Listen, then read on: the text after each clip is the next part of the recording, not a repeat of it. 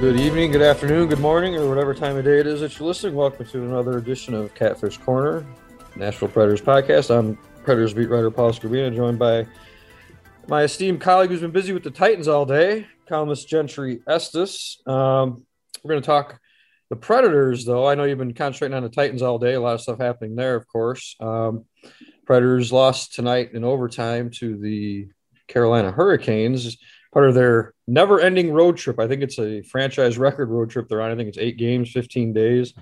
Um, and, uh, but more important than that, Gentry, is, you know, the injuries have been piling up for the Predators lately. Ryan Ellis, Matt Duchene, Juuse Saros, Cunnin. And now today, we find out that Roman Josi is quote unquote week to week with a quote unquote upper body injury, which I'm assuming he suffered during the win against the Stars in overtime on Sunday, uh, which he scored the winning goal in the shootout, um, and uh, w- with a bloody jersey and all, and or a sweat. I'm sorry, sweater. They call them sweaters in hockey. But um, but Roman's out. Six rookies played tonight. The youth movement starting, I guess, sooner than maybe they had planned. Gentry. That's probably a good thing. And honestly, they've continued to play pretty well through all this. I you can't knock the effort. No, no, you can't. And I, you know, look for what they had out there. I mean, it was patchwork. It was, it was, you know, and it's going to continue to be that way. Uh, but when you, when you're missing, I, I, think a third of their payroll is going to is on injured reserve. Or Roman, I don't think is officially on an IR yet, but he will be. Um, it, it's hard to win, and they were having a tough enough time doing it before. So I think they might take some lumps. Uh, I don't think that's a bad thing because I think there's going to be some guys uh, Jeremy Davies, a guy who they got in a PK Subban trade, finally made his NHL debut tonight. Pretty impressive. Um, these guys are going to get a chance to play. Uh, I think that's important for the future. Uh, but but losing Roman, I mean, you know, look, losing Ryan Ellis is one thing. Losing Matt Duchene, who hasn't been all that productive this season anyway, um, is another thing. But but losing, you know, the, the guy who's your leader at a time like this, especially now where they're on this trip, which I think is a season defining trip for them. Um, I think their season's pretty much been defined already, but I think this this will, will, could be the nail in the coffin for this season and could go a long way toward determining the future of this team. Um, look, they're one in, after tonight. They're one eleven and one against the, the, the three teams are playing, you know, in, in succession on this road trip. You know, the future, immediate future doesn't look great. They, they but as you mentioned, they have been playing better, um, which you know, look, if you're looking for the positives, you know, there have been some positives. Uh, there like, seemed to be some optimism after the game tonight that wasn't there before. Um, yeah, yeah. But, I mean, but, but then you look at it, and they've lost four of the last five. The one win was in a shootout in a game that they blew a three goal lead. They blew a two a two goal lead again tonight. You know, they were up two to nothing and blew blew that lead, and, and lost it in overtime. So you know, look, no one's suggesting the team this team is quitting. I think what I'm suggesting is this team just isn't very good, and and it becomes a, a lot less good when you have when you don't have your good players. So, you know, look, we're going to hear a little bit from from Coach John Hynes uh, about Roman Josi and kind of what it entails to try to replace him. Which you know, let's be honest, you can't. Um, and and and Roman's not been having a great season, you know, so far this year, but uh, you know, there's a lot more to it than that. And, and I think, you know, like, like I mentioned earlier, w- when you look at losing a guy like Ryan Ellis, I mean, that hurts, you know, and you can't really replace him. But, but w- when you lose Roman, you know, he's a Norris defending Norris trophy winner, the reigning Norris trophy winner, whatever you want to call him. Um, one of the best players in the game, you know, and, uh, I think you lose a lot more than what's on the ice, and and that's kind of what is going to hurt this team. And and you know what? I think that it might be a blessing in disguise.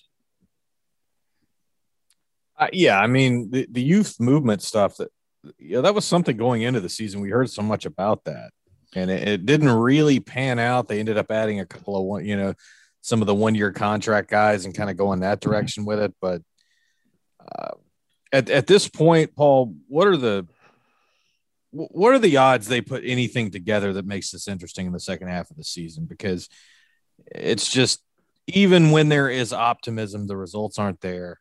When they win, it's like they barely win, but they usually lose.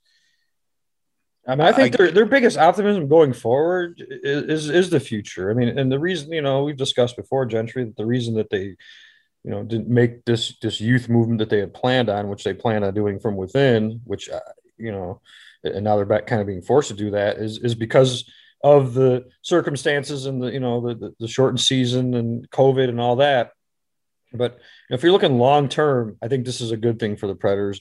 Uh, but before we go on, let, us hear from John Hynes talking about what you know losing Roman could could possibly mean.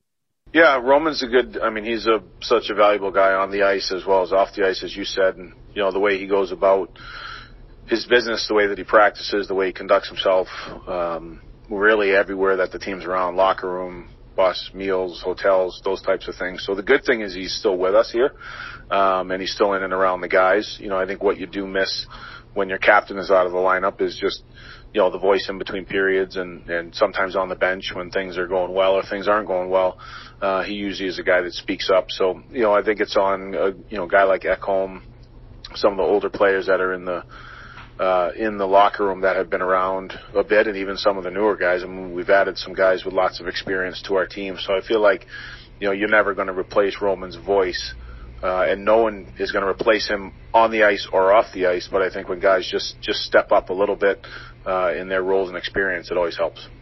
Yeah, I mean, he, look, Gentry pretty much hit the nail on the head. I mean, he, you know, you can't replace a guy like Roman at this point. Though, is the experience that the other guys are going to get in the interim, and I'm, I'm not sure. And then they're saying Roman's week to week. You know, Ryan Ellis is going to be out four to six weeks. Uh, Duchene's out two to four weeks, I believe. You know, these guys are going to be gone for a while. The season's going to be almost over by the time they come back. Uh, Roman, you know, could be back sooner than that but but you know, I, I, think that the experience that the otherwise these guys, younger guys, wouldn't be getting, uh, could be valuable going forward.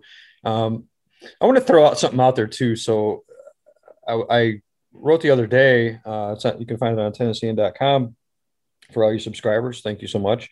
Um, I, I kind of threw out there what are the pros and cons of of trading Filip Forsberg, and and I and I, let me start this off by saying that I don't think it's a great idea for several reasons. Uh, one, because he's 26 years old, and um, you know he, he's you know he could be a he could still be he'd be valuable. He's turned into a leader. He could be valuable during a rebuild. He can be valuable after a rebuild, which I you know would estimate should take should take two to three years.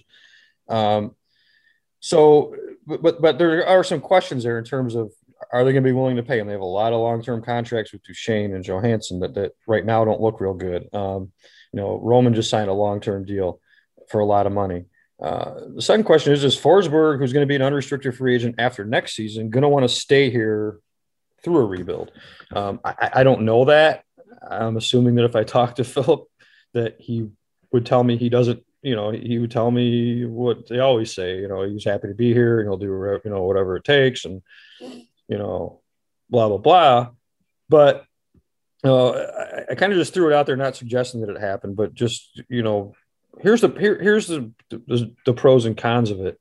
Uh, David Poile went on the radio on, on 1025 FM, I believe Tuesday, and basically said he's always listening to every other team that calls him about all of his players, but he's not interested in, in trading Filip Forsberg at this time, which but I agree with it and I wasn't suggesting it, but it is it is an interesting conversation to have because let, us think about it. I mean, Filip Forsberg has all the potential in the world, but is he a superstar in the NHL? I, I don't, I don't see him as a superstar right now.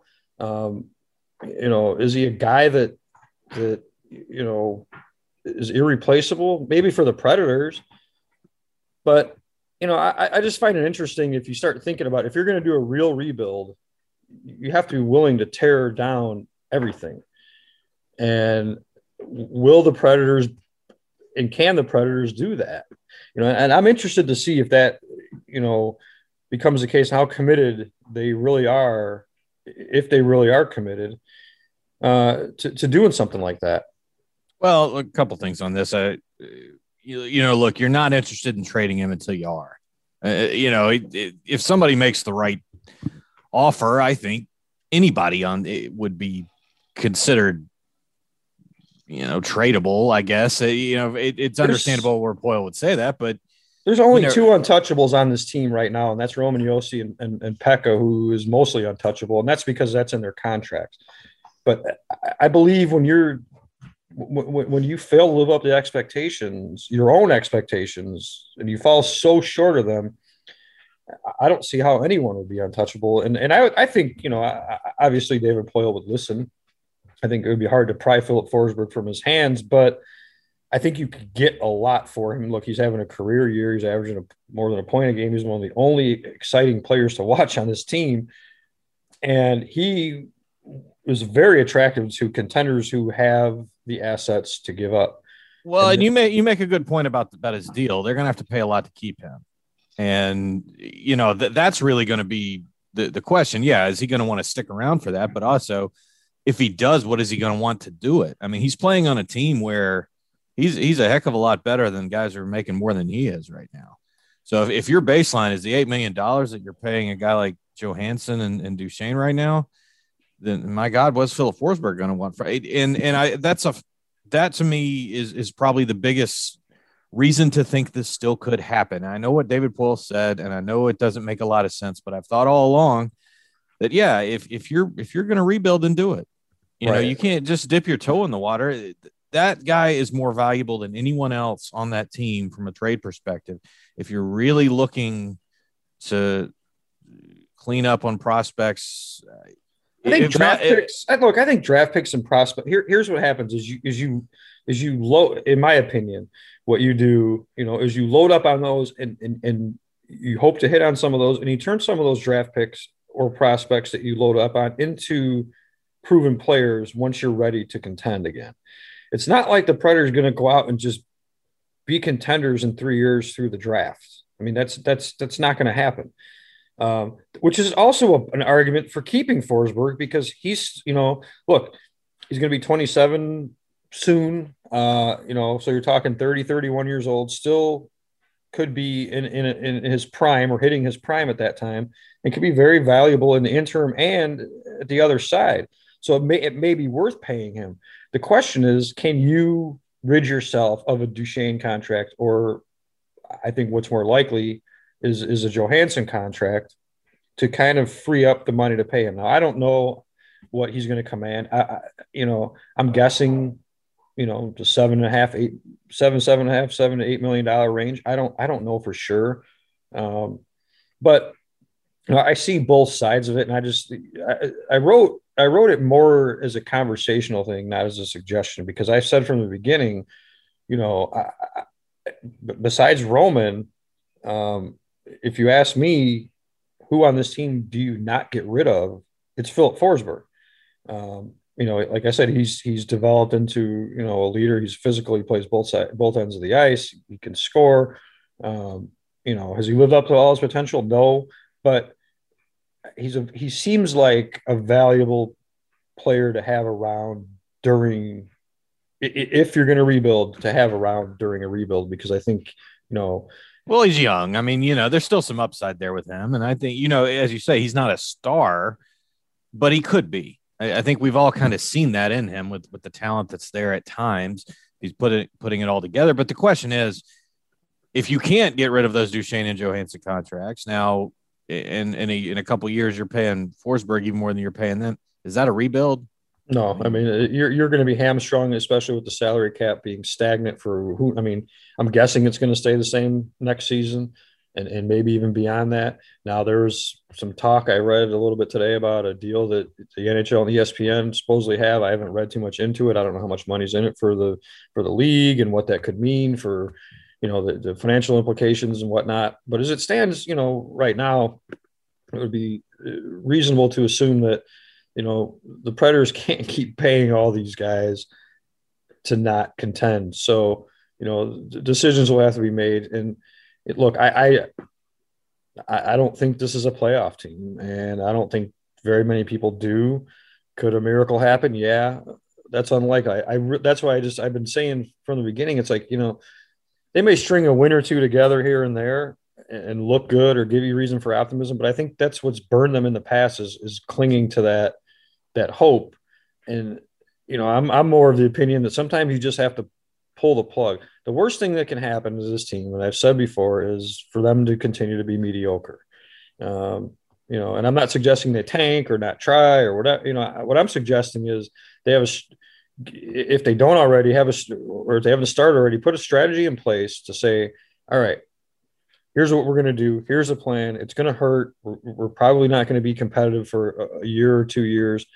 Um, and, and, we're going to throw some guys into the fire, kind of like you're seeing now, and, except for by design and not by necessity. And I think that's how you make progress.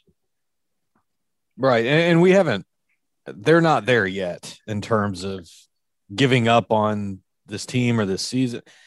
See what happens in in two weeks, I guess, with this with the SEC basketball tournament road trip. I don't remember it ever being an extra throwing an extra week on the end of it though. Those 15 days, but well, they have they have some games to make up. They had one against Dallas to make up, um, you know, which extended this road trip, and you know that that's part of it. So again, you know, because I think I think actually both games, both Dallas games, they got Dallas on the front end and Dallas on the back end of this road trip to make up for the two games in Dallas that they missed because of the winter storms down there uh, that caused all kinds of havoc and power outages and and whatnot. So, you know, that extended it by a few days and a couple of games. But you know, I, I, am with you. I, I don't think it's time to start just unloading everybody now, but it's just it's hard to see optimism with all these injuries, with the way they've been playing this season, with the way they played during the summer, with the way that they played, you know, for the most part last season. I mean, it's just the same thing over and over. And when you, you know, I actually, I don't, I don't know.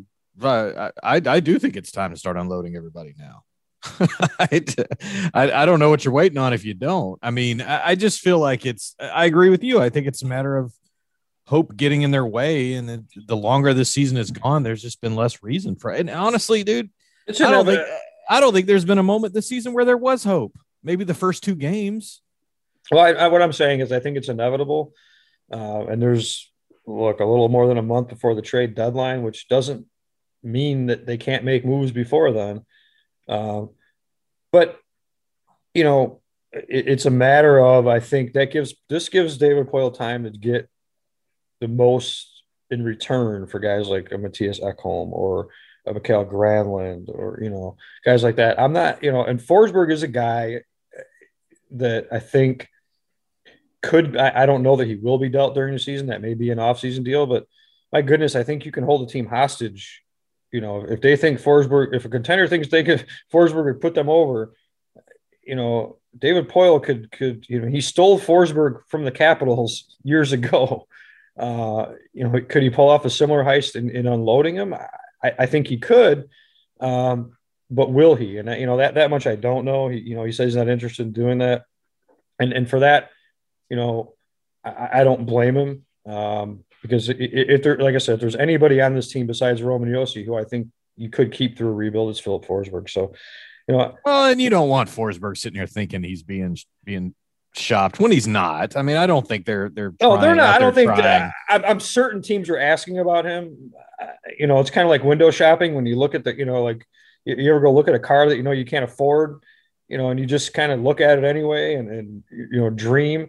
And, and there are teams out there maybe who can't afford it, but I think you know it's going to take someone walking in with a, a suitcase full of cash. You know, to, metaphorically speaking, to to convince Poile that you know th- this is the car he wants to sell um, Tell you that Filip Forsberg would be a nice addition for some team that's in contention. I mean, I, I think they could they could they could drive up the price and do pretty well with that. I'm not saying he's going to do it. He should do it, but he should. Cons- I think he should consider it in every case, Filip Forsberg included. He just happens to be the most valuable commodity he'd have.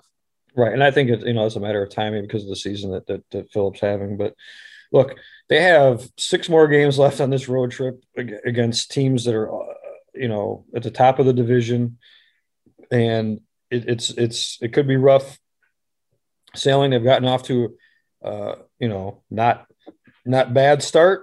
You know, winning one you know, shootout Sunday in Dallas and going overtime against the Hur- the Hurricanes, who now won six in a row. So as of uh, Tuesday night, but you know, look, there's going to be a lot of games between now and the next time we talk, Gentry, and I think you know, I think we know where we are and where where things are going to go. But I think by the time the next time that we talk, there'll be a lot more defined or a lot less clear because if they go on some kind of silly winning streak or or whatever. Oh, you better uh, believe if there's any reason to think, hey, there's still hope, they're they're going to cling to it. Yeah, well, I mean, I, I I get that, and you know, it's again, it's a weird a weird season with so many weird things going on that you know it's it's hard to to predict.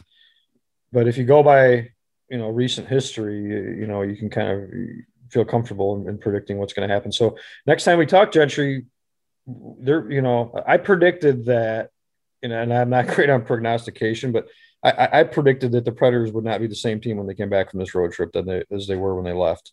We'll see if that holds true because i think the next time we talk they'll be on the second they'll you know they'll they'll they'll, have, they'll be a lot more they'll be a lot further along. And um you know we'll, we'll kind of know a lot more. Maybe some moves will be made by then. We, we, never know. But uh, anyway that'll do it for this edition of catfish corner. We hope you'll subscribe to the tennessean.com if you haven't already and if you haven't we don't know what you're waiting for there's always all kinds of specials and we always welcome you to read our work and uh, remember, subscribe to this podcast on iTunes, Google Play, or wherever it is you get your podcasts. Drop us a review and a rating while you're at it. For Gentry Estes, I'm Paul Skrbina. We'll talk to you soon. Thanks for listening.